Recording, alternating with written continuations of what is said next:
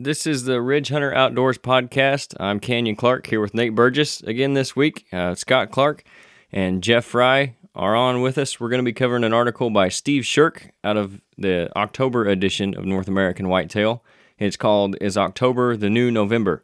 Uh, we're going to be talking about what you can do to have more success in October versus wait until November. Obviously, there's a whole month there where if you're not hunting it right, you get caught in that October lull.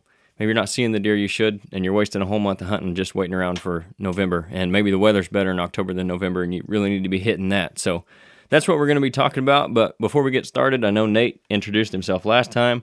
So, Jeff, just a little bit about your hunting experience when you started and all that, and then we'll go on to Dad. Oh, I don't know if I can remember that far back. I started in 84 with Jerry Wilson. He was my high school coach and started out for recurve and went on up to compounds. And oh, I hunted pretty hard up until the uh, mid 2010s. You know, I got out of it for personal reasons for a while, and now I picked it back up. Went for crossbow, basically due because of my age and physical limitations, but you know, excited about starting back into it again. Why don't you hit yours? And I know you can talk about a little bit about your uh, experience in the industry as much as you're hunting. Yeah, we, uh, uh, my dad and myself, uh, we opened archery shop in '89. We ran uh, two archery shops at one time for a total of about 15 years. So, and then I've been processing deer in that part of it uh, since '85. So we've we've been from one end to the other in that deal. And When- we've been hunting off and on all, all that time, so Okay. that's pretty cool. All right. So that's kind of you guys remember Nate from last week. Hopefully, if not, you can go back and listen to that one. Um, we're on YouTube and Spotify both now. Going to get on the iTunes Store and Google Podcast as well. Hopefully, this week or next week. So you can find us there. But we'll just jump right into it here. Um, like I said, is October the new November is the name of the article. If you guys want to check it out, um, he starts off. He says. They say the best time to kill a buck is whenever you can get in the woods, but there are certainly better times to hit the deer woods than others. Factors such as weather, time of year, hunting pressure can play a huge role in whether you even see a deer, let alone have success. success. Um, then he talks about last year. He says last year many deer hunters across the country ended their season scratching their heads, especially those who put all their time and money planning their hunts around the month of November. Generally, November is considered the best month to hunt whitetails in North America, but last season was from was far from a complete bust for those who got a start in early October. So uh, we kind of experienced that, like you said, processing deer last year, um, up here skinning them and whatever. It was pretty busy even early in the season with the weather came in last year, and that's kind of what he's going to hit on here. So he says his guide service ran over 100 trail cameras in northern Pennsylvania during the 2020 deer season. We recorded daytime buck data from October 1st to December 15th based on our trail camera findings. What we found was exactly what most hunters throughout the country witnessed. Peak daytime buck movement was indeed during the latter part of October. He says if you were in the woods from October 24th to November 3rd the past season, you likely witnessed the best stretch of daytime buck activity. We saw some banner days in mid October as well. Our cameras were on fire from October 17th to 19th. This three day stretch was during the first prime cold front that hit northern Pennsylvania in October. I was fortunate to get out and bow hunt on October 17th. Although I didn't fill my tag that day, I had incredible action. So, right there, talking about the cold fronts that moved through, a big thing to look for in October. And last year was a, a perfect year for that. I don't know if you remember remember back to last year, kind of maybe some of your hunts in October a little better than years past. Uh, so I typically don't do too much hunting in October. Um, there's definitely good uh, good opportunity to be had there. I can totally agree with what he saw on his cameras. Uh, I do remember it started on October 16th for me. Uh, one day ahead, I'd say that's probably how long it took the weather to get to that guy. I had one of my nicest bucks uh, really start moving October 16th. I do remember that. Um, 27, 28, 29. I had lots of daytime buck activity. Uh, two bucks that I was wanting to get uh, get a chance at. I do specifically remember them moving. Um, they were hitting uh, edges of bedding areas and scrapes early in the morning. Um, I, if I would have been in the tree, I could have had probably would have had a legitimate chance at them. Um, 27, 28, 29, right through there. Um, November 5th was good to me uh, in that area. Uh, but I wasn't able to get in the woods last October too much, mainly because of harvest. Uh, Right, we were still right. trying to finish up and everything. Uh, but I totally agree with what that guy said on what he was seeing on his cameras. Uh, Mid October, it did really start for me.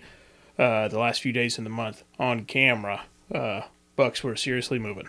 And I think, again, what he's talking about those cold fronts moving through is kind of one of the biggest things guys miss because they're either just looking at the barometric pressure or they're looking at winds and stuff like that.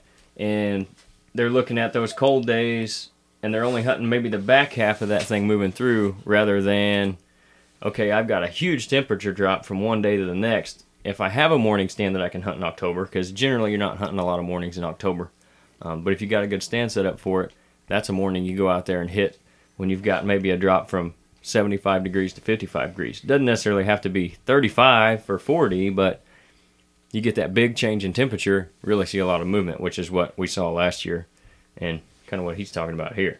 I don't know, kind of talking about last year as far as getting deer in goes. I don't know if it was any different than years past or saw any of that. You you have you have your hunters now that back in the day, you know, October first opening season, you know, just about everybody had to go. You know, that was like a, a holiday.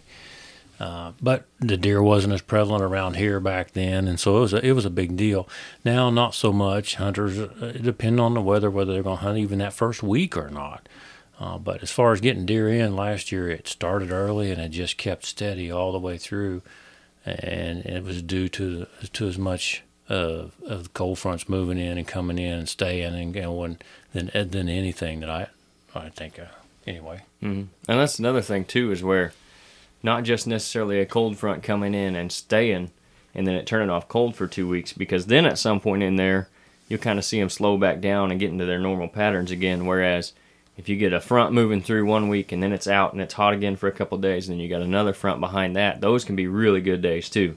In there with those fronts, different fronts moving through at different times, not necessarily just the same cold weather over and over. And that's kind of going to be a theme throughout October hunting, and I'm probably going to try to do a video on that next week as far as kind of what you can do to have early season success. And most of that is going to have be based around hunting the right weather, not necessarily burning out stands on those hot days where maybe you want to get out and go on October 1st just because it's the first, which looks like we're going to have pretty good weather this year anyway.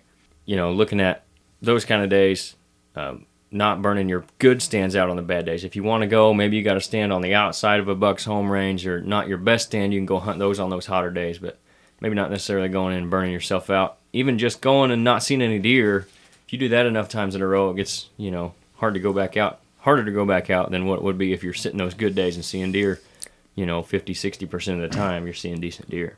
So, Here's the thing about the cold weather and stuff. you know, usually your mornings are going to be colder than your evenings, anyways. Mm-hmm. And it's just like we've been through a pretty warm summer here in southern Illinois and rest of the country. And so the deer is just like us. Boy, that cold weather hits. It's like, oh, you know, I'm ready to get out and run around and look around and be a little bit more active. And so on your mornings, you're going to see, especially after a cold front, you're going to see more activity. That's just right. natural part of it. But also on flip side of that too, you know, I've been helping your dad skin deer and and with the locker and that for thirty some years now. And another thing you got to remember is when you're hunting October, if you can hunt the cool mornings, you know that's the time to go, because if you do kill a deer, it gives you more time to take care of that deer mm-hmm. before it gets heat, heated up in the day mm-hmm. you know, and gives you more time for recovery. You're not out there at the night trying to find this deer before the meat gets rancid. For sure. And so you got to take that in consideration too. Yeah, even if you kill a big deer on that day, you're still not only hurrying up to get it, but then you got to sweat your butt off, Right. drag the thing out and dress it and all that. And Yeah. that takes some of the fun out of it too, for sure. I actually had that conversation with one of our guys in Kentucky. Their season opens earlier than ours, and they have a crossbow season early too. Well, it's and we get it sometimes in October where it's 85, 90 degrees, and a guy just doesn't really want to go out there and sit in that for the reasons you said, and the the deer probably aren't moving anyway. But again, even if they are, you got to deal with that. Right. You got to think about after shooting that buck. So there's that too, for sure. So we'll get back to the article a little bit here. Um, he just come off talking about that hunt on October 17th. He said, just following those days, the woods were ripped up with rubs and scrapes. In the past years, we've noticed that the first cold front, usually arriving around mid October, really seems to increase buck activity, and if it stays fairly cold from then on, the bucks will continue to be more aggressive and daylight active. It says from November 4th to 10th, we saw a major decrease in daytime buck activity and deer activity in general, but the night movement was heavy.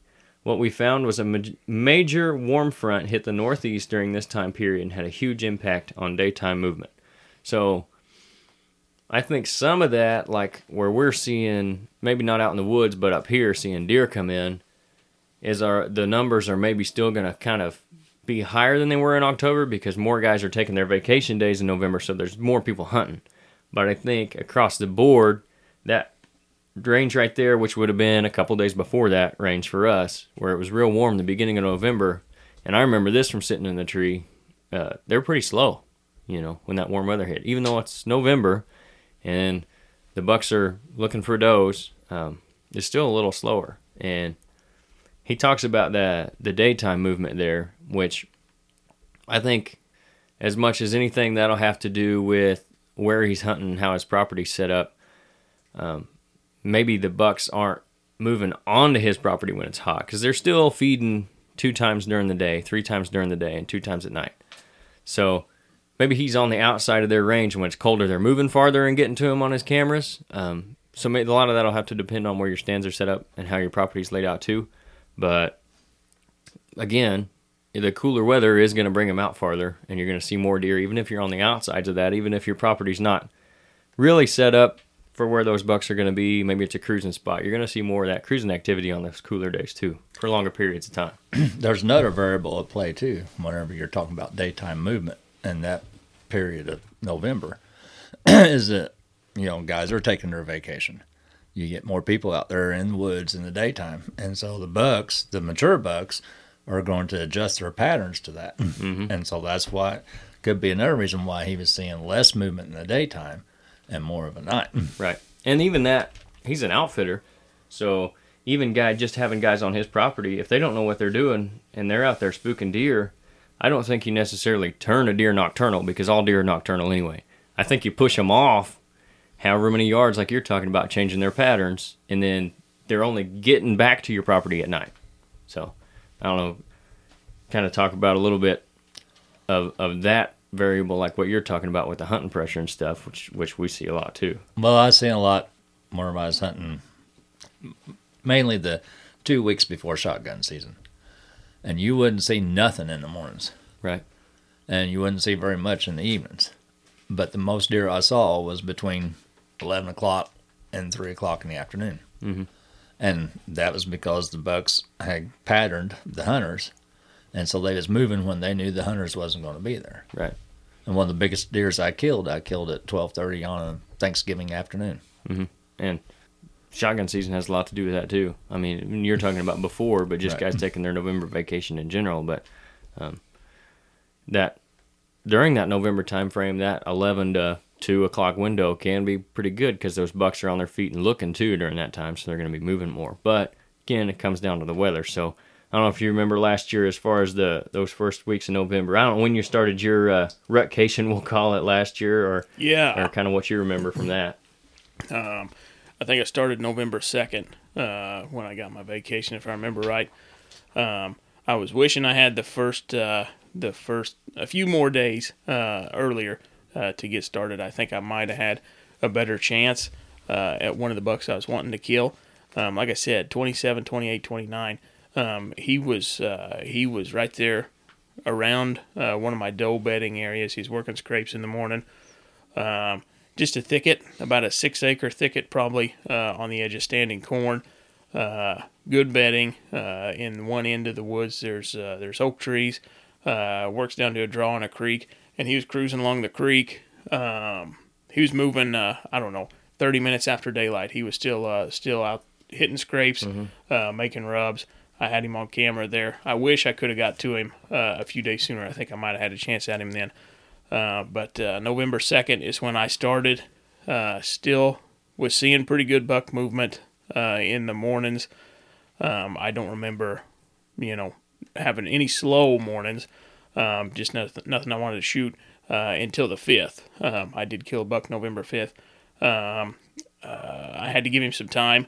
I gave him three or four hours uh, before I went to him, and it was heating up. I do remember that. It was starting to get warm uh, there in the middle of the day. I think I got to him, uh, oh, maybe noon, 1 o'clock. It started to get warm. So it was warm uh, November 5th. I do remember that for sure. And I think it did stay kind of warm uh, for that first week in November. Um, so it, uh, of course, there's still, uh, the rut was just really kicking off, you know. The first few does were coming in. Those bucks were going to be out there looking. Uh, but I, uh, I didn't see, didn't see outstanding uh, buck Right. activity, you know, that first week there. Uh, but I did, I was able to put an arrow in one. Um, but that uh, I do think what that guy said that uh, that good cold snap there in October. Um, if I could have capitalized on that, I might have had a, a better season last year. Still not disappointed with what I had, Right. uh, but I might have had a better season if I would have properly capitalized on that.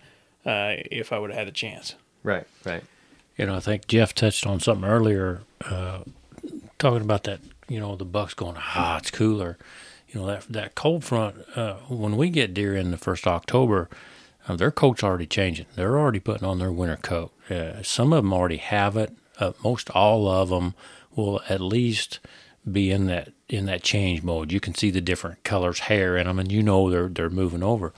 Now, bucks especially, um, they're going to lay up and not necessarily hunt that cold front when it comes in. Hunt the back side of that cold front after the temperatures already changed. And because the bucks are going to go, yeah, it feels better now, right? Yeah, I'm going to get up and move a little bit because it is 20 degrees cold.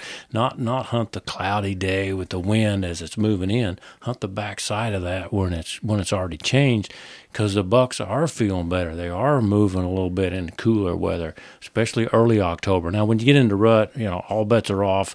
Yeah, cold weather is okay, but the rut plays a part in that. Early October before the rut uh, take a look at the backside of that cold front when the weather's after the weather's already changed. Now it's not going to stay cold forever, so there's a window there.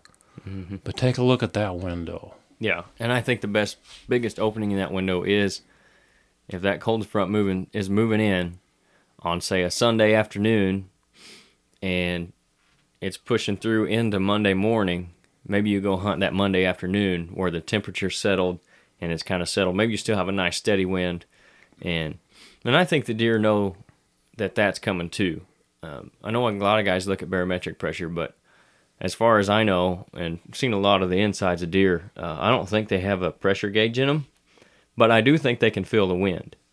And I think they know that when they feel the wind on a certain side of them, whatever it is, with the light and the sun, however they do it, you know, they feel the wind coming from a certain direction, they're smart enough to figure out, okay, that means this type of weather's probably coming.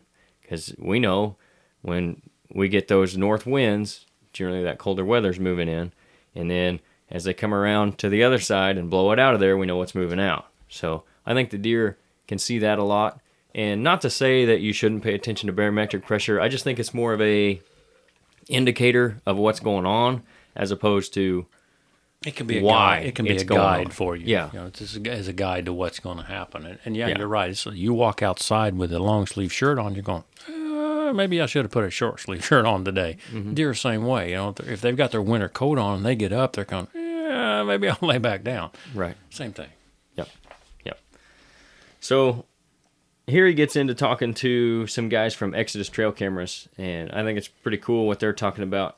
Uh, he does go on to say that there was another cold front that hit during mid-November, which which would have been right around shotgun season when when we really saw a pickup in deer movement and deer being killed, which is going to happen every year anyway with gun season. These either kill them, more guys hunting, but when you compare it to other years, I think it was probably a, a pretty good year as far as that, and I think the weather had a lot to do with that. So he talks about that, and then he says by November 20th, though, most rut activity was over, and then from then until no, December 15th, their daytime buck activity was at its lowest during the study. Then he goes on to talking to these Exodus guys, and they run over 200 trail cameras across several states, so they're kind of getting a wide view where most of us have 10 trail cameras over two properties, three properties. These guys have two over 200 cameras over several states. So, um, I believe this is Chad Sylvester. He's a co-owner of Exodus. He says, when a front hit a Midwest state like Illinois, we could basically follow that weather, even weather event west to east on our cameras with increased activity. So, like we all know, weather generally moves west to east, like kind of like we hit on earlier with uh, being a day ahead of him in Pennsylvania or whatever it is. So, but they could kind of see their daylight activity and the Bucks ranging farther and more activity on their cameras when that cold front came into Illinois and then it went on to Indiana and then their cameras picked up in Indiana and then when it moved to Ohio and even farther east then their activity picked up there too. So kind of solidifies everything we've been talking about as far as that weather front goes and you can follow the weather front along with the activity. So I thought that was kind of cool to see from guys who are running a ton of cameras that most of us can't really see, you know. Uh, but where it is, it's over several states, so it's not like it's just happening in Illinois or Iowa or Minnesota. That stuff, that weather affects them no matter where you're at. So then uh, Jake Hoffer, uh, I don't know if I'm pronouncing that right or not. He's also from Exodus. Uh, he does most of his hunting actually in northern Illinois. He says in 2020, late October proved to be the most intense time for mature buck activity on trail cameras between bedding areas and community stra- scrapes. He says in Illinois from October 23rd to 31st was the peak of daylight activity on various farms throughout the north central region of Illinois. The intense weather fronts only magnified the already strong annual buck activity in late October. So, right there, he does talk about every year there's a reason guys take their vacation in November and late October is because there's generally going to be pretty good movement anyway, just because of the the does coming into estrus and stuff like that. But this stuff is going to magnify that if you can get a good weather front coming in and hunt those days, hunt the best days. That's when you're going to see the most activity. You're already going to see some because it is October, but if you want to get the most out of your sits and make them the best you can be, look for those days where there's weather too. And um, I know it's hard to plan your vacation for that, depending on what job you got, who you're working for, or, or how many days you got to take, how many you got to put in ahead. But maybe you can move that vacation around a little bit, you know, one day or the other. Like if you're going to take a Friday and a Monday off, and the weather's coming in on a Wednesday, maybe you talk to your boss and you can bump that back to a Thursday and then get back on Sunday, and you're hunting the two days on the front side of that weekend that are going to be better than that Sunday and Monday. So something to think about there too. Um, and I, I assume when you're on your your vacation there in November, you're hitting it pretty hard no matter what. So, but you can probably see with that weather, uh, you'll have some days that are better than others. You'll have sits where you're kind of out there bored. And being that it's November, like you said, didn't have a lot of slow mornings necessarily because it's going to be fairly cool. But some days where it's really booming, you know, maybe some of those better weather days as well, even in early November. Yep. Oh yeah. Um, I remember uh, one morning. Can't remember which day it was. It might have been November fourth. I can't remember for sure. Uh, but I did have a, a really good sit. Tons of buck activity. I had a hot doe around me. Um, the nicest buck didn't get close enough to shoot, of course, uh, but I did see a, a lot of good running. Um, and he had her down there. Uh, there was a, a draw, and then he'd run her up on both sides of uh, uh, the ridges on both sides of that draw, and they just chased in there for hours. You know, it was great. Um, but then, uh, of course, once you get to the rut, some guy say, "Ah, I'm not seeing nothing. There ain't there ain't a deer in this woods," you know. And a guy half a mile down the road, he can say, "Ah, I was seeing them everywhere." You know, just depends on uh, depends on the does at that point. Right. That's what I've always felt like. Um, yeah, you're either in the right spot, right spot, or you're in the wrong spot. Mm-hmm. Uh, but I did have a, a few really nice mornings uh, last November. Uh, seemed like they were all sunny. I don't remember uh, too much, uh, except for in gun season.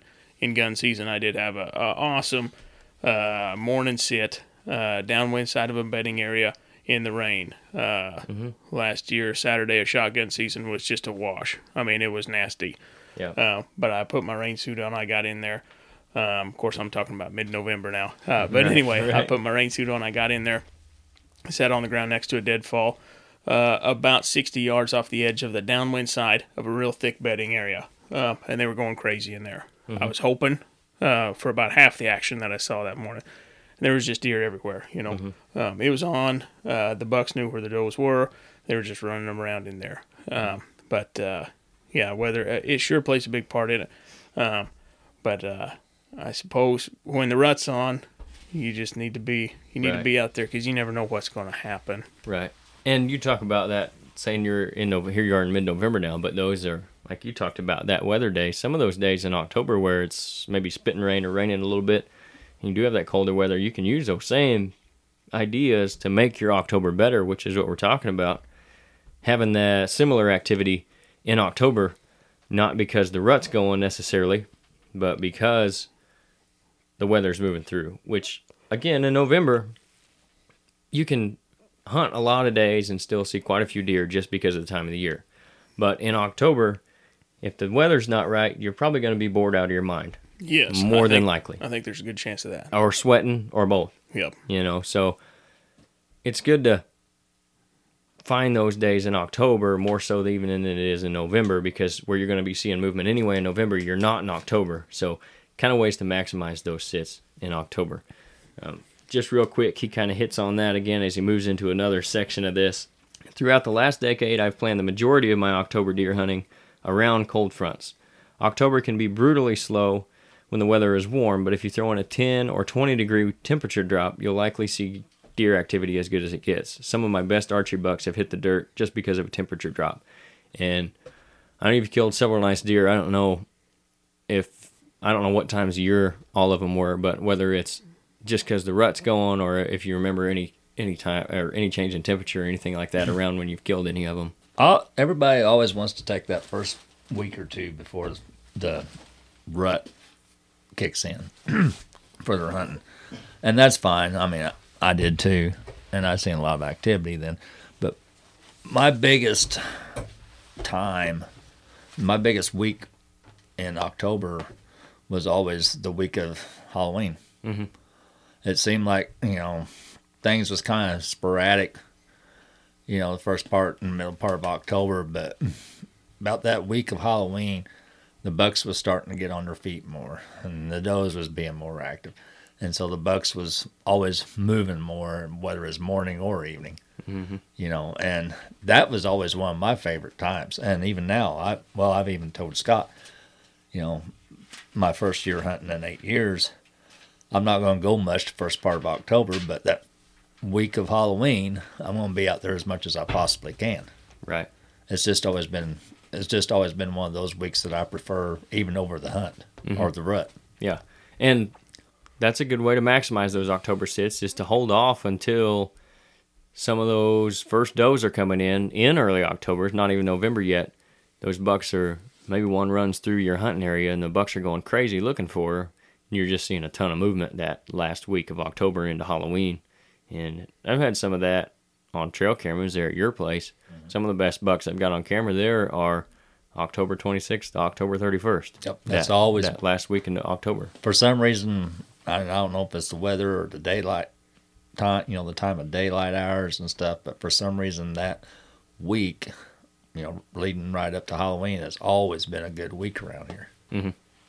Yep. I think you've seen that during deer season too, haven't you? It usually is the first good good week. It's a good run, ain't it? Yeah, for for bigger bucks, more mature bucks. Now, if you're just wanting to get out and hunt and, uh, and, and get something in the freezer, you know, and get a mature doe, uh, yeah, they're going to be moving pretty much whether it's 55 or 75. Um, bucks, not so much. Yeah, but I mean, as a rule, you know, you and I've been cutting up deer for years, and it seems like, as a general rule, that last week of October is when we start seeing the bigger, more mature bucks coming in. Yeah, that's when that's when you'll start seeing those. Right. And he talks about here, and while we're talking about the time of month, uh, one thing he hits on is uh, the the time, the date, or that time of month still can be bad if you don't have the right weather. So if it's 85 degrees on those last few days of October, Oh yeah, you might as well stay in the house. yeah, you're probably going to have better sits on, say, the 5th or the 6th if there's a 20 degree temperature drop. Right. So don't necessarily, like I said, it's hard to with your vacation. If you're going to set your vacation and you want to get some hunting in October, that's probably a week I would circle on your calendar for sure.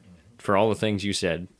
Um, but if you can, if you have the flexibility to pick and choose your days and be a little more late on when you get them in, look for those those weather fronts because the uh, and seeing it from the stand and in the shop, uh, one of the biggest deer I've seen in the last five six years was on October fourth, and he was out an hour before daylight. Daylight. I got video of it, and seven to ten mile an hour wind. A cold front had just moved through, which we don't get a lot during the first week of October, but that year we did, and it was that evening after one had moved through, kind of like what I talked about earlier, and he's out on his feet eating in a cut cornfield an hour before daylight, and this is a 170 plus inch deer, you know, so it's not like he's dumb. He just that weather changes, and every, like everything we've talked about, gets him up on their feet, moving a little more, and he hits on that range too here, which we talked about just a little bit earlier. This is one of the biggest bucks I had on camera all year since checked a mock scrape I made around 11 a.m. on October 3rd.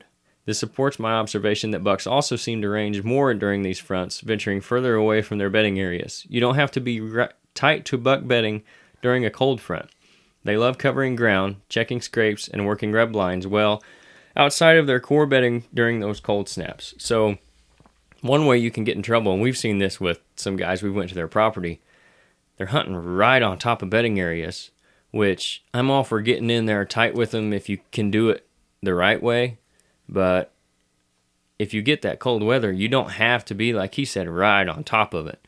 So that's they expand their range. You can get a little farther away and still catch them in the daylight. And running cameras and stuff, I'm sure you've probably seen some of that. Maybe get more pictures on those those colder days. And we've just had a Oh yeah. a cold front kind of move through here in the last week or so, and I haven't checked my cameras yet, but I expect to have pretty good pictures on those cameras just from the weather. Uh, your experience with that, you know? Yep. Um, yeah, they uh, they certainly like being up on their feet. Uh, just like Scott said, you know, uh, we like it when it gets when it cools off.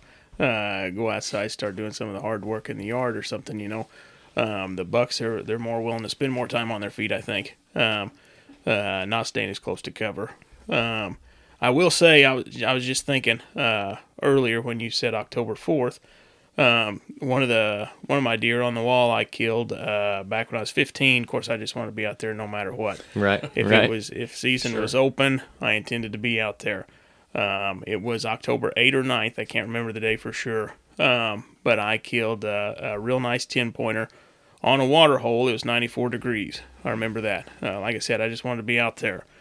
Um, I do think uh, that if you do have a buck somewhat patterned um, late September into the first couple of days of season, if you do have him somewhat patterned and you're willing to go out there on a really hot day, uh, which I'm not anymore, Right. right. I'm not willing to go out there. And you also run the risk of ruining some meat. You know, um, if you don't if you don't make a perfect shot and get him picked up, you're going to ruin that meat. Um, but uh, like I say, 15, I just wanted to be out there. Um, right before dark, uh, he did come in that water hole, gave me a good shot. Um, I was hunting a water hole um, at the time. That's just one of the easiest spots I had to get to, you know. But looking back, um, I was right there close to bedding. I had the water right there. Um, I did make a good shot, thankfully. Uh, didn't lose him or anything. Uh, but that is another option. I suppose if a guy had one patterned, uh, what you thought was pretty good, that might be an option for you. Um, uh, he's got to drink, especially on those hot days. He's got to drink. Um, but again, I'm not willing to get out there on those hot days anymore. Yeah, It's just not especially if- enjoyable. Especially if you, if like you said, your water hole is close to your bedding area. He- Yes. on a hot day, he doesn't have to move that far. Yes.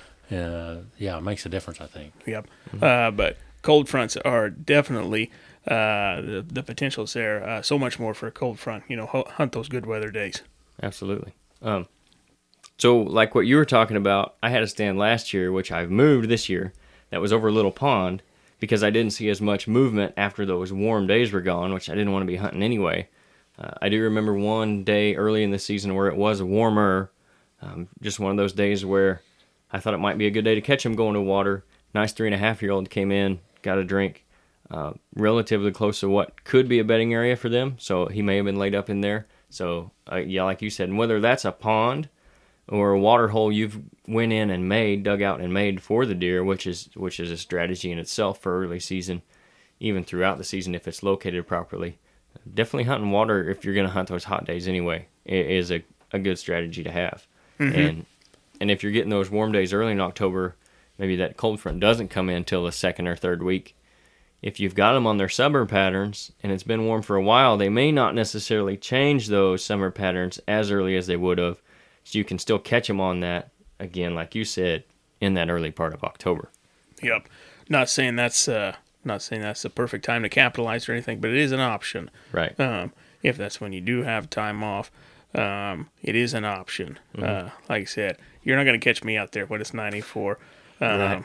My gosh, it's going to have to be a, just uh, an absolute monster for me to be out there and, and really think that I'm going to do any good. You Yeah, know, yeah. because the chances are very slim, uh, uh, in my opinion.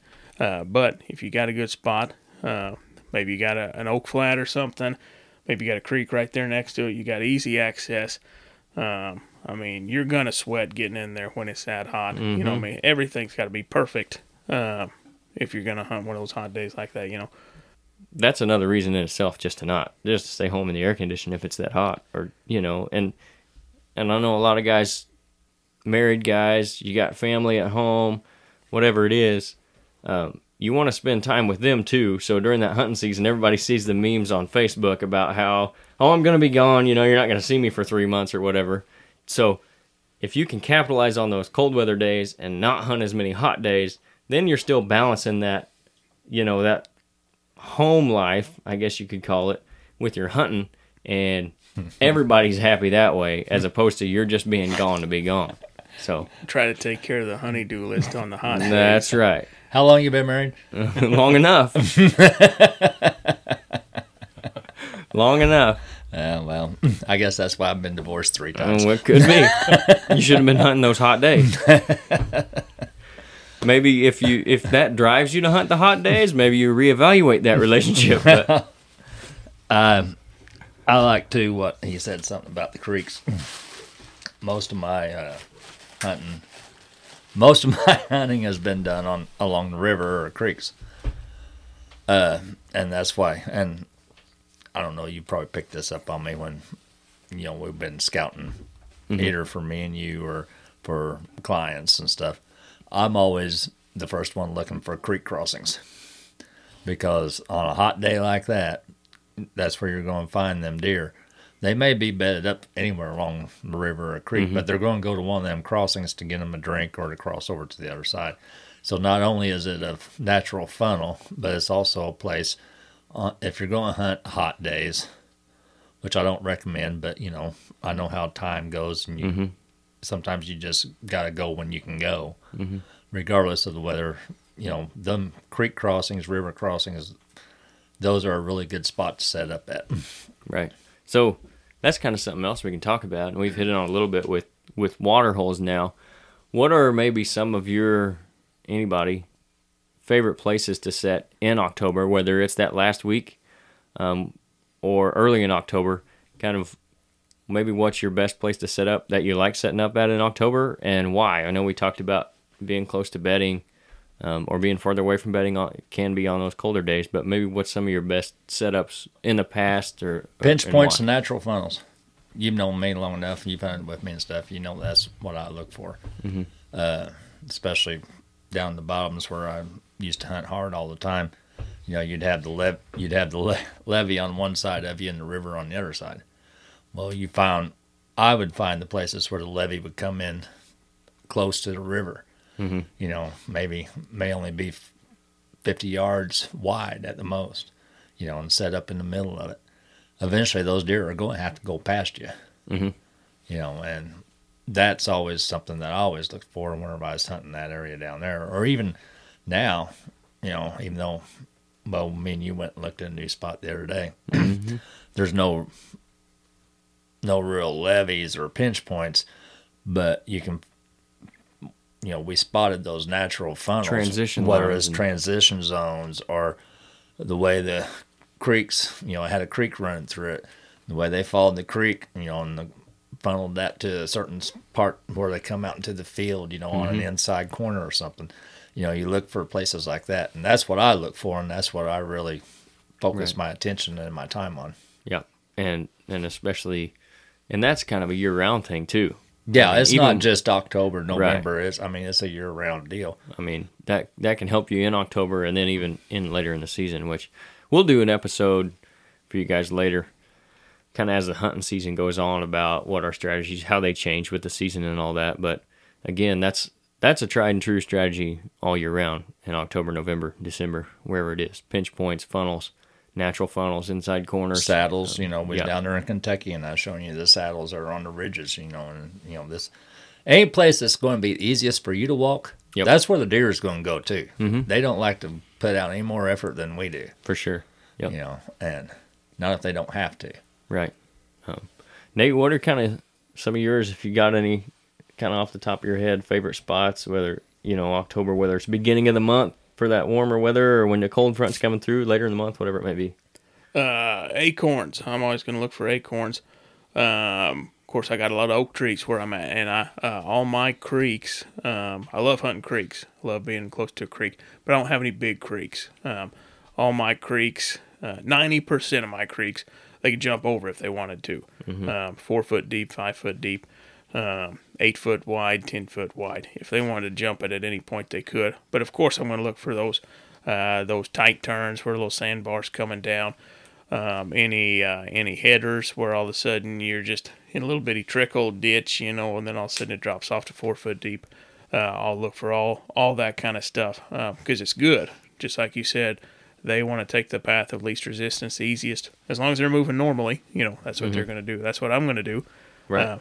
But acorns, uh, I got a lot of white oaks. Um, if I can get uh, easily access uh, an acorn flat or a ridge or something, you know, if I get in there easy, um, low impact, I'm going to do that.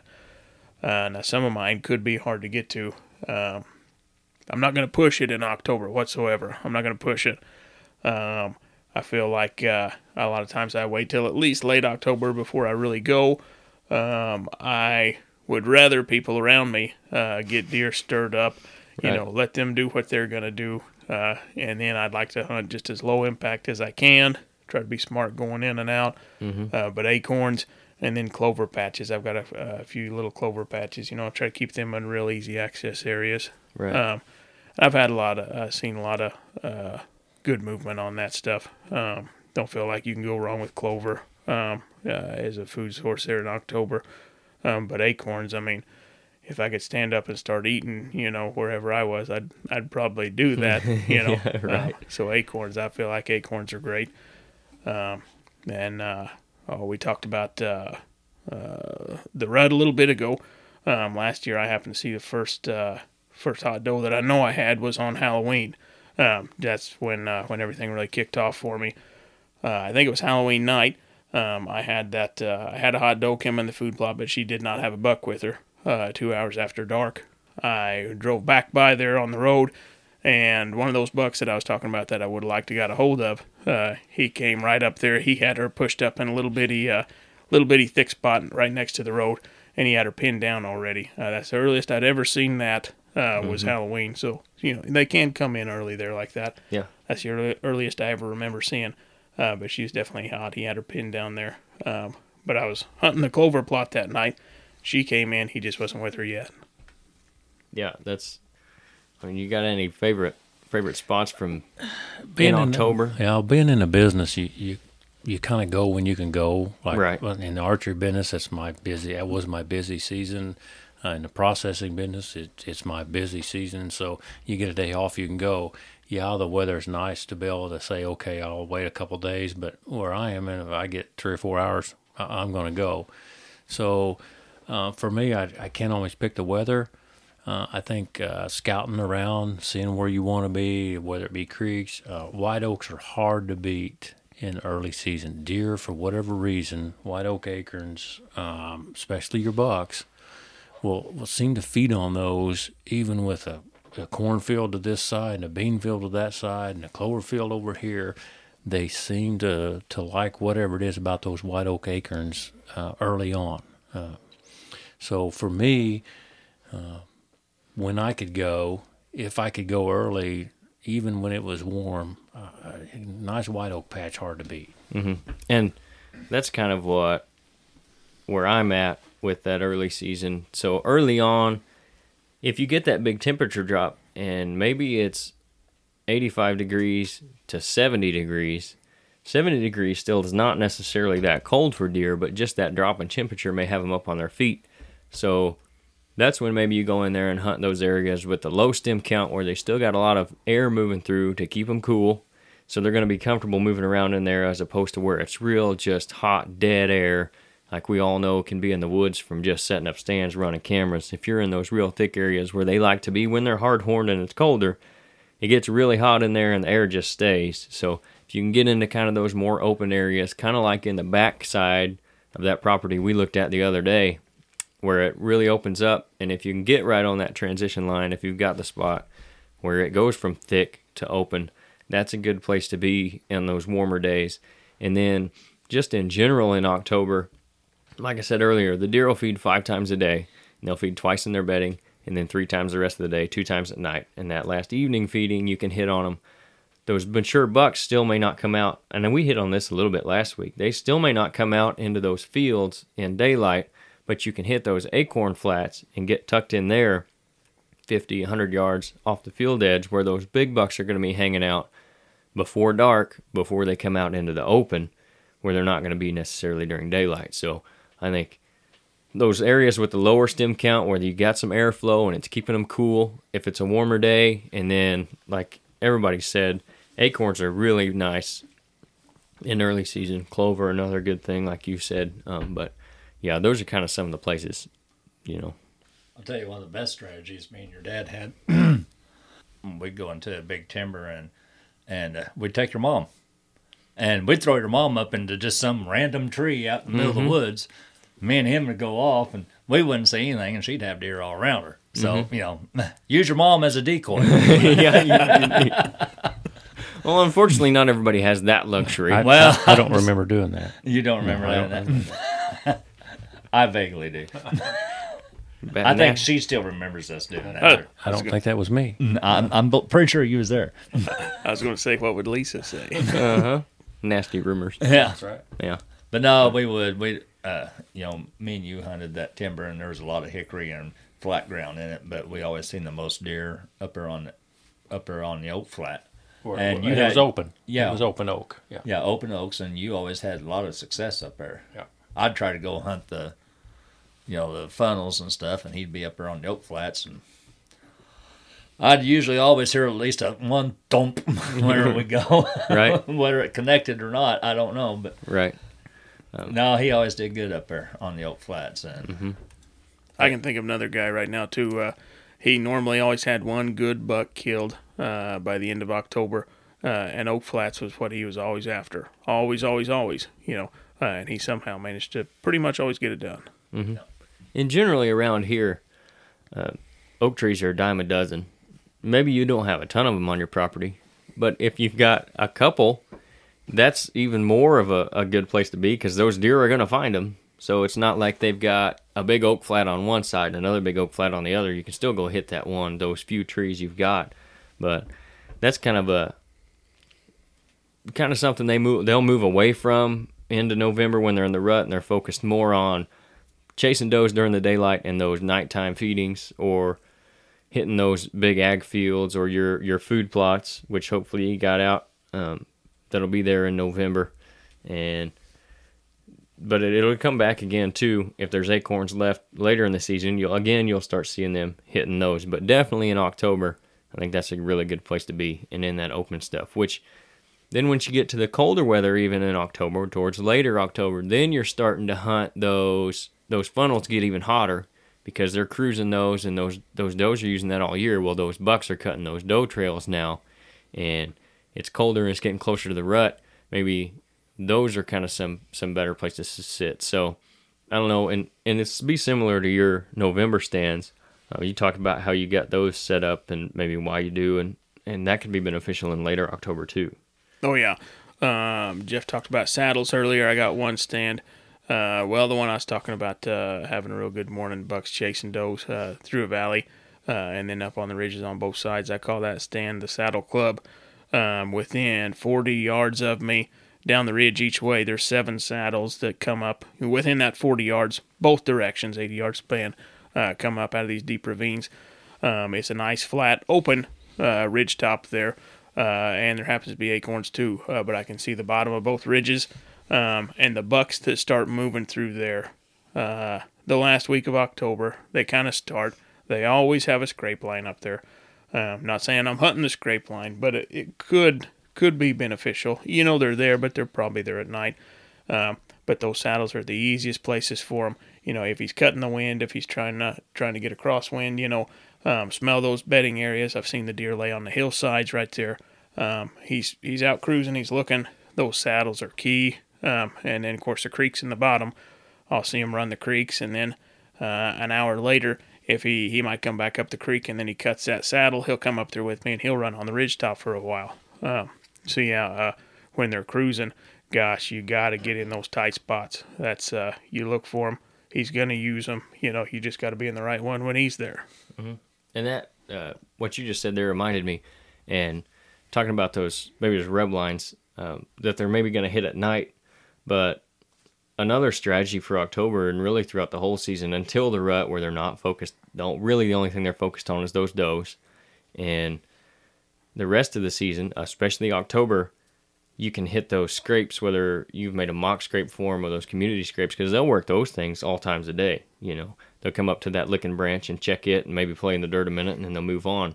I try to have, and I know we set up a couple the other day, at least one mock scrape per bow stand that I have within bow range that I can shoot, because those bucks are gonna find them and then they'll frequent those scrapes to keep their scent fresh on that. Whereas a rub, maybe they go and rub the tree once during when they're in velvet, or they hit another one one time as they're putting their scent out, maybe on those cold weather days where they're feeling a little antsy, or towards the rut, the beginning of the rut. Maybe they hit them once and never hit them again, but those scrapes they'll continuously come back to them, hit them during the daylight hours. That's another really good thing in my mind for October, and we've seen a lot of guys. Uh, one of the guys, customer of ours, has a ton of success hunting mock scrapes, kills big deer every year, um, hunting over those, or just using them to pattern his bucks and seeing them in the daylight and figuring out where they're going, where they're coming from, stuff like that. So that's another thing too. I really look for whether it's a natural scrape or if I go in there and make one. Try to I try to have at least one if I can by every stand. Now there's some stands where it just doesn't work out, but within bow range at every stand, that can be another thing to really help you in October. Um, on some of those those better weather days. Not necessarily going to work them on a hot day because they're not close to their bedding, unless you are tucked up close to their bedding. But especially on those colder days, that can be a good. They're going to be out scent checking because they've been laid up. They haven't hit that thing in three or four or five days because it's been warm.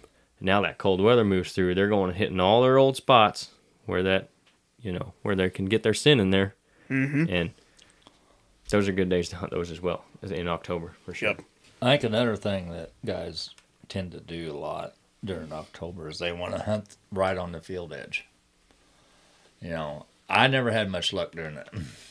I always like to be 30, 40 yards inside the timber.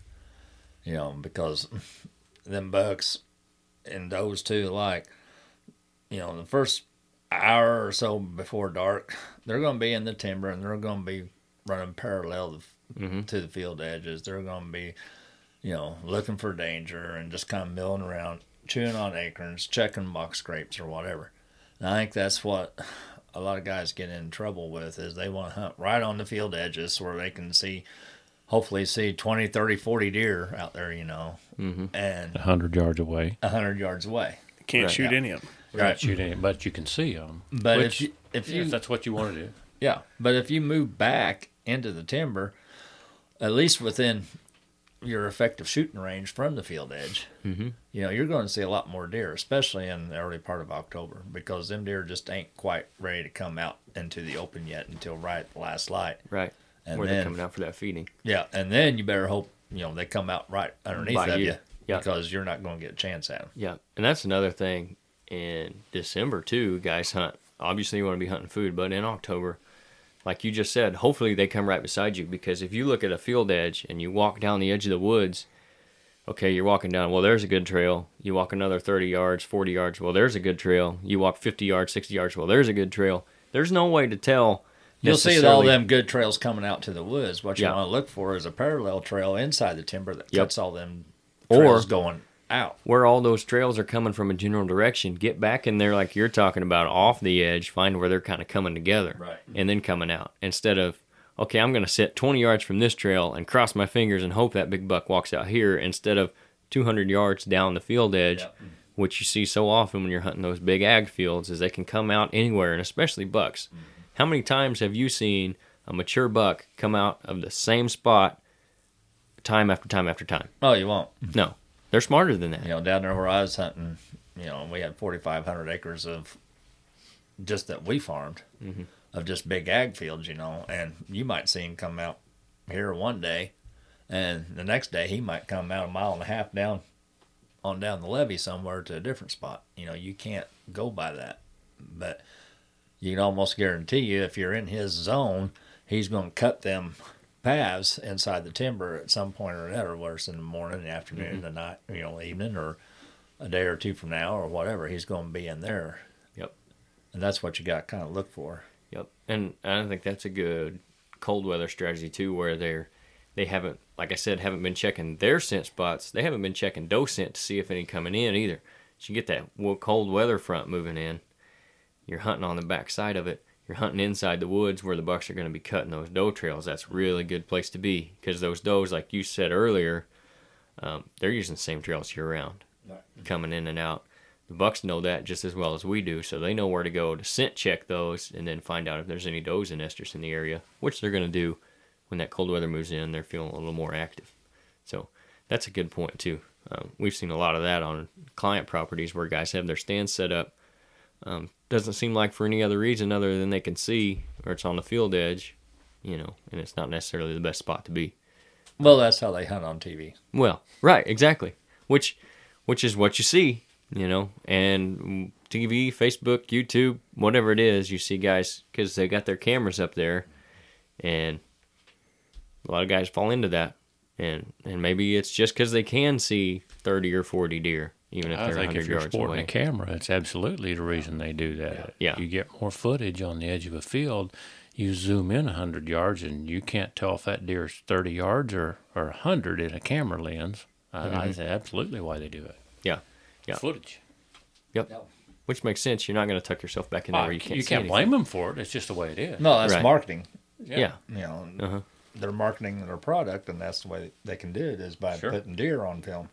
Yep, out in their five six acre food plot of whatever seed Yeah. they're pushing. They're out there on that field edge filming them in that in that field where they've planted. You know, they get lucky and, and have to shoot one, but yeah, I mean it's it's an inconsistent way to hunt and what we're trying to do here and talking about this whole time is maximizing your time in the woods. Sit in the better days, and not only the better days, but the better stands on those better days. So uh, that's that's kind of what we're looking for here. Not not wasting your time in the woods. Um, what maybe are some like when you first started or early on when you were hunting, some places you sat and you thought, you know, this should be great, but early in the season you kind of fall into that October lull, as they'll say.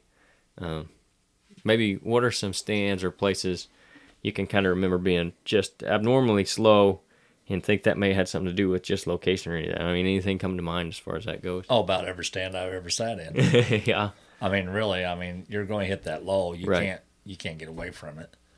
You know, it's, it's coming. you know, unless you're on a, on a game farm, right. you know, and I'm sure they have lulls on them too. But Right. you know, there's just going to be that time of year and stuff. There's going to be that period where the deer just ain't active at all, except for maybe at night. You Mm-hmm. Right. know, it's just And I think that's kind of what we're trying to talk about avoiding here is, like you said, there's going to be those times, and most of the time it's when the weather's hot in October. Don't burn yourself out on those days because then you're going to fall into that. Well, I'm in the October lull. Well, if you'd hunted three days ago when it was 55 degrees outside with a north wind, you just saw all kinds of deer. But instead, you're hunting this next week, which, if that's the day you got off to go, that's the day I got off to go. I'm just saying, don't burn yourself out on those hotter days when that October lull hits to that warm weather, whatever you want to call it. Um, try to hunt the best days and, and don't burn yourself out, but don't burn your stands out. exactly. That's just And- what I was thinking. yeah, yeah. Which I got a lot of guys will do that time of year. So Yep. Yeah, I think if you're if if you you go like like when I was younger and and had those jobs, you go when you can go, but sometimes you go with a different mindset. Okay, it's 70 degrees. Yeah, I'm, by golly, I'm going to go hunting tonight. I, I've got the I've got guys working for me. I'm, I'm I've got the time. Am I going to go out there and try to kill a 170 inch buck? Well, probably not going to see one. But but can I can I pattern a doe? Maybe maybe I've got this stand. The wind's good. Maybe I want to see what's what's going on around that stand with the wind. Not fully expecting to see a buck at all. I'm going for a different reason. I'm going for a later reason. Mm-hmm. You know, go with that mindset. If you got the time to go, by all means go. Right. Mm-hmm. But don't go every mindset thinking you're going to kill a wall hanger. Yeah. Go with I'm, I'm going to kill a wall hanger later because I went today. Yep, yep.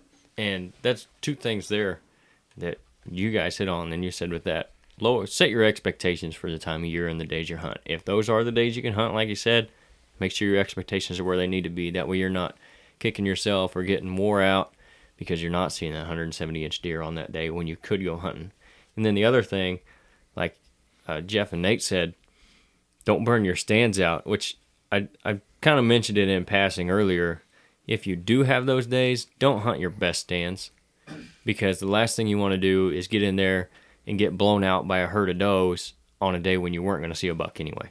Well, that's like, you know, me and you talked about. We went and looked at that property the other day, and I told you, I said the only time I'm going to go here is when the wind's out of the north or the northwest. Mhm. That's the only time that you can reasonably hunt that stand or that timber Yep.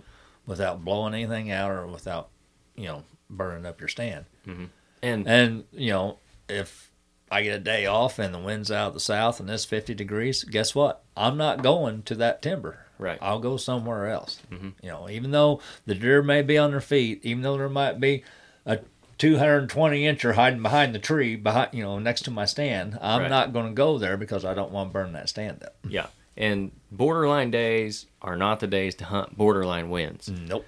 if you can get in November and it's getting late and deer are moving and that pressure is meeting the temperature where it's dropping, that's a really good time to be uh, in the woods. Everything's right. Um, it's the right time of year. You guys can hear the train in the background, I guess.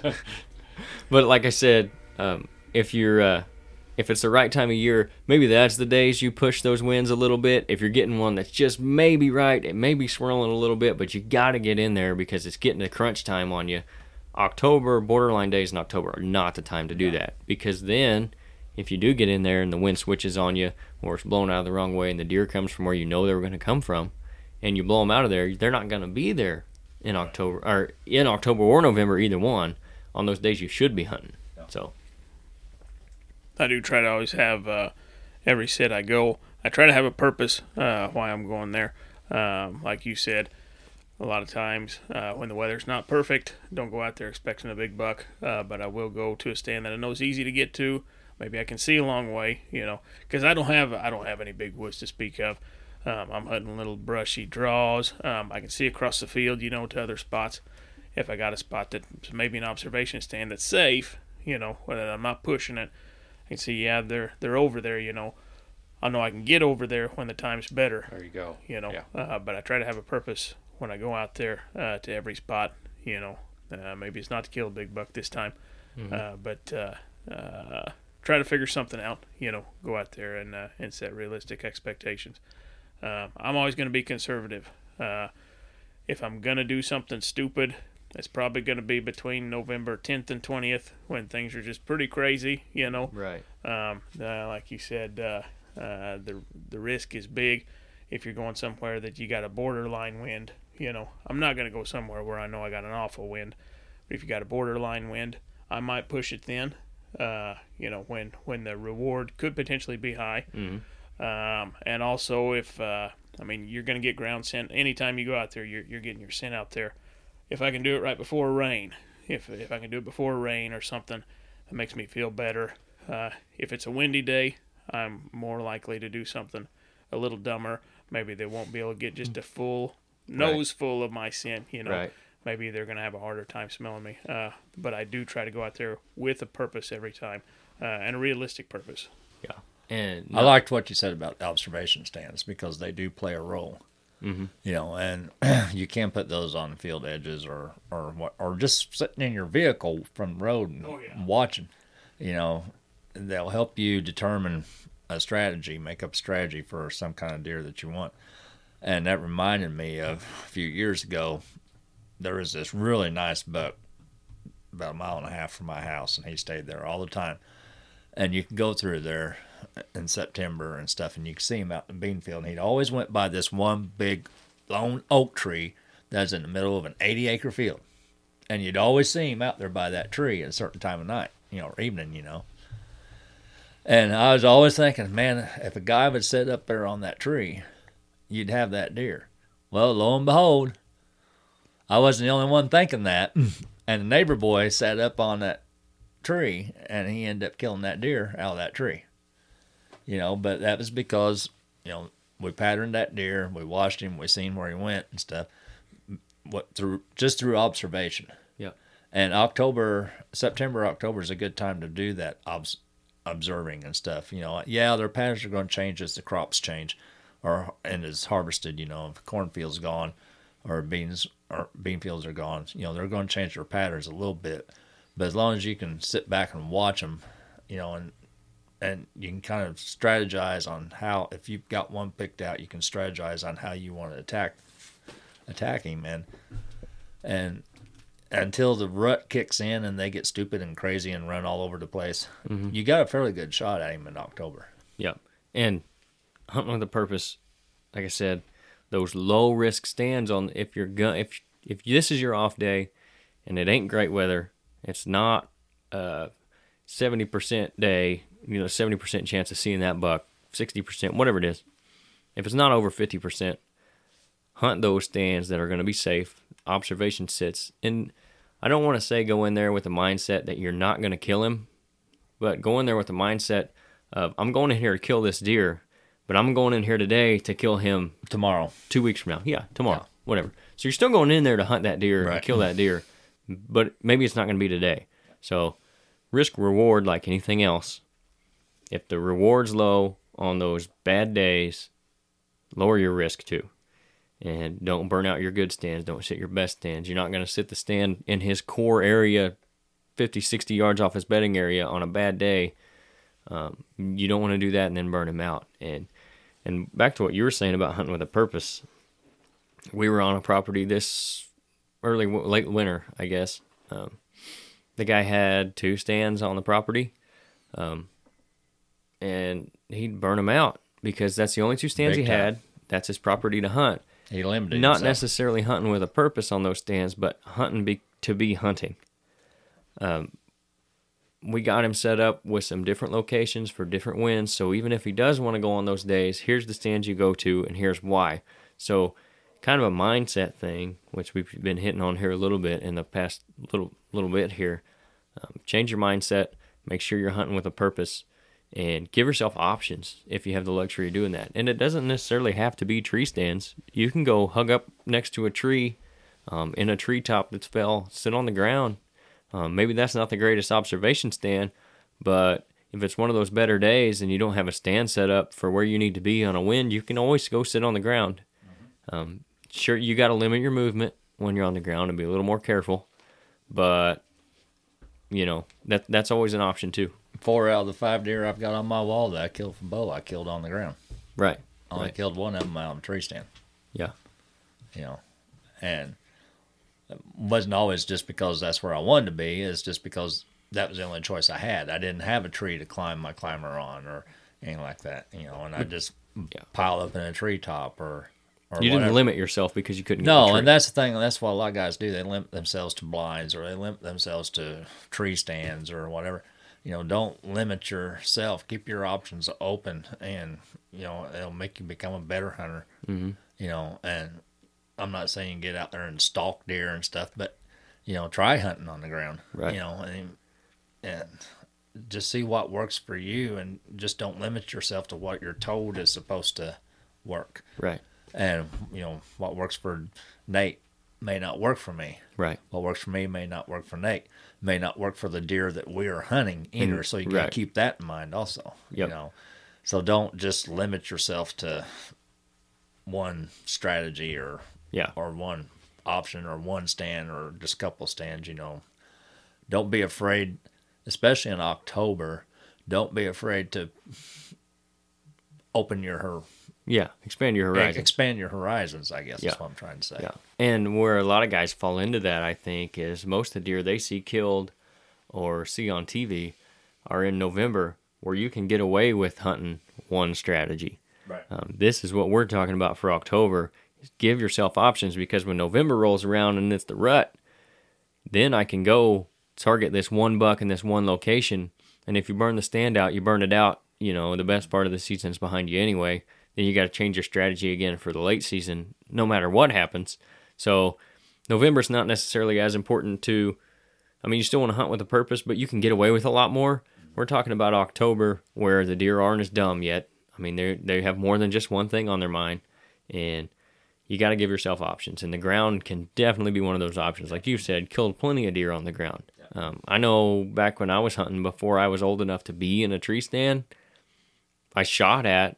You know, wasn't old enough to shoot very well. Shot at a ton of deer off the ground. And you wasn't in a ground blind either. No, just Yeah. tucked up in a tree that's laid down in Yep. some weeds, you know, make yourself a little bit of room and tuck in there like that. I don't know if you've got any experience like uh, ground hunting or just in general, October kind of changing things up just to maybe freshen things up a little bit.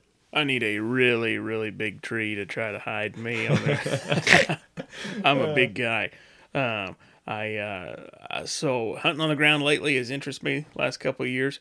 Um, I have pretty much always gun hunted on the ground. Uh, in gun season, I like being on the ground. Uh, I'm going to try to get somewhere where I can see good. Of course, you're shooting a gun, you know. Um, but uh, if I could get along a creek, uh, maybe up on the, the break of the ridge, right there looking down at the creek, um, I sure do like uh, gun hunting on the ground. If you need to move, you can, I suppose. Um, But uh, to me, gun season, all bets are off. Um, Right. I, I don't. I always go out there and I always hunt, uh, but I don't enjoy it near as much as bow hunting. Things are just so wild. Uh, Yeah. But that's about my only experience on the ground is gun hunting, uh, and most of the time I'm going to be on the ground in gun season. Uh, bow hunting, I have bow hunted on the ground a few times. I love the idea of trying to to, to get it done. It's crazy. You kill four big deer off the ground. Uh, that's incredible. I mean, right there, eye level with them, and you still fooled them. You know. Um, I've had a couple of bow hunts where I got on the ground, and again, you know, just like you guys are talking, thick. You guys got to get somewhere thick, somewhere you can hide. Good background cover. Need a good backdrop. Oh yeah, yeah. Uh, that uh, I did have good success. Um, uh, one of the most excited times I was, I had a doe came like three yards away from me. I was just in a pile of honeysuckle. She walked right around the edge of it. Um, I can't believe she didn't hear my arrow on my wrist sitting there, tink to tink to tink to tink to. You know, um, but uh, but yeah, gosh, that, that has a adds a whole nother level of, ex- of excitement to it. Get right there, eye level with them. Yep. One of the one of the best one best hunts that I was on was oh it was 2010 I think it was.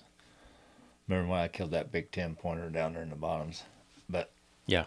I think it was 2010. But anyways, I I was bow hunting down there in the bottoms by myself in a pinch point, and I was up on a I was in my climber, and a cold front come through, and it started icing, and wind was a whipping, and the tree was a rocking, and I'm like, I'm getting down out of here. And so I got down out on my stand, and uh, I thought I still got an hour before dark. You know, I've been here this long. I've sat here all day. I'm not going to quit now. So I just tucked up against the levee bank, you know, down in one of them drainage ditches. And I was tucked up in there out of the wind and that. And about 30 minutes before dark, I seen a bunch of does coming. And they was coming up on the, the flat up, that was up above me, you know, about five foot above me. I was about five foot below down the ditch. And they come through and I let them pass, and I looked up, and all I seen was horns coming. So I went ahead and drawed back. I didn't know how big of a buck this was. I didn't know if I was wanting to shoot him all. I knew that there was a buck coming my way. So I went ahead and drew back and got ready for him. And he come up there, and he was five yards away from me when I put an arrow in him. Turned out to be a 150 inch uh, 10 pointer. You know, and you talk about fun. Yeah. I mean, that was just fun. And That's the kind of hunting I like to do. Yeah. And and it's like like I said, it's another option, and it can maybe help you keep from being burnt out because you're doing something different. right, you know, October. the fir- the first big buck I killed was a 16 pointer. I killed it down here on Horse Creek after the tornado went through. Mm-hmm. You know, and there was no place to put a climber or a stand or anything. First time I'd ever been down in that part of the country hunting. You know, a friend of mine, cold front was getting ready to come through. We went in there. He found a tree to climb. I couldn't find nothing. I just piled up in a treetop. Thought, well, this is stupid. I'll just sit here and freeze my butt off until Right. it's time to go home. You know, had vehicles and people come across the creek and stand there and talk. And I'm like, I give up. I'm done. You know, and they left. And then 30 minutes later, here come this buck, come walking right up there in front of me, started working a scrape, and I let him have it. Mhm. You know, and it's just you never know. And you know, most people if they'd went in a place like that and seen there wasn't no tree to climb, they would turn around and went back to the truck. Yep. You know, so take advantage of your cover, take advantage of the habitat that you're hunting, and use it to in your advantage. Yeah. And you'll find you'll open yourself up to a lot more success. Yeah, and if you only have a hundred and twenty dollar budget for tree stands, maybe that's one, maybe two stands. Uh, you can still go sit on the ground for nothing. Yeah. You know, so A five dollar chair if nothing else. yeah, or a bucket. Yeah. You know, go tuck up in something, sit on the ground. Gives you another option, especially in October, where you may, if those are the only two stands you can buy, you're gonna put them in your best places. If you get that day off and it's not a great day, go sit on the ground. Don't burn those good stands out. So that's gonna kind of wrap up today's uh, episode. Um, any closing thoughts from everybody? Just kind of on hunting October, maximizing your time out there. I mean, wrapping up kind of what we talked about. Can't kill them on the couch. That's right. Yeah, if you get the time off, go. Uh, just have a plan. You know, try to be smart. Be smart. Don't burn yourself out before the probable best part of season gets there. Uh, don't burn those good spots out. Right. And but don't kill them on the couch. Don't let that make you think that uh, you shouldn't stay home on those bad days. You know. That's right. But, But- you gotta get out there and go. yeah. You I can't mean, just say, "Well, this October I'm not going to go. I'm going to wait until the rut." yeah, just because it's October. because their is limiting yourself again. Exactly. You know. You know. And so Yep. So take those bad days. Maybe don't go. If you've got to go, be smart about it. Go with a purpose. Hunt those observation stands, those stands, low risk stands. If you get that good cold front coming through, try to hunt on the backside of it where everything's kind of settling back down and you got that cold weather for a couple days. Those first couple days are going to be really good. If you got a big storm moving through, maybe it's pushed that feeding off for those deer. You can hunt on the backside of that storm where they're out moving in the daytime temperature drops, all that stuff. Just trying to get you guys maximize your time in October so you have more success, you have more fun doing it. You're not sweating your butt off out there, um, all that kind of stuff. So, uh, like I said, that'll do it for this week. Uh, we'll be back again next week. Hopefully, you guys are enjoying this. Uh, YouTube, Spotify, gonna try to get this one up on iTunes, the store, if anybody's using that, uh, Apple Podcast, and Google Podcast as well. We've also got some other YouTube videos going to be coming out weekly, so look for those too. Get on there, subscribe. Um, you can always find this on our website too. If you guys want to support the podcast, like what we're trying to do, um, like I said before in the first episode, we're just trying to help you guys be better hunters and, and have a better time in the woods because we see so many guys that we go out and help that n- by no fault of their own are just confused or don't really have a good idea what to be doing because of all the misinformation they get and all the information, whether it's good or bad, they, they can't really sort through it. So we're just trying to help you guys kind of sort through some of that information. What's been successful for us, um, some of the stuff we've seen, we know. Not that we know it all, we're the greatest hunters in the world, but have had some success between the four of us. So it's just trying to help you guys out. So if you like that idea, if you like the podcast, um, we're always trying to make it better. Um, go to ridgehunteroutdoors.com. If you're interested in us coming out and helping you with your own property, you can go to ridgehunterpropertyconsulting.com. Great ways to support us and what we're trying to do here. So thanks for listening, guys, and catch us again next Friday.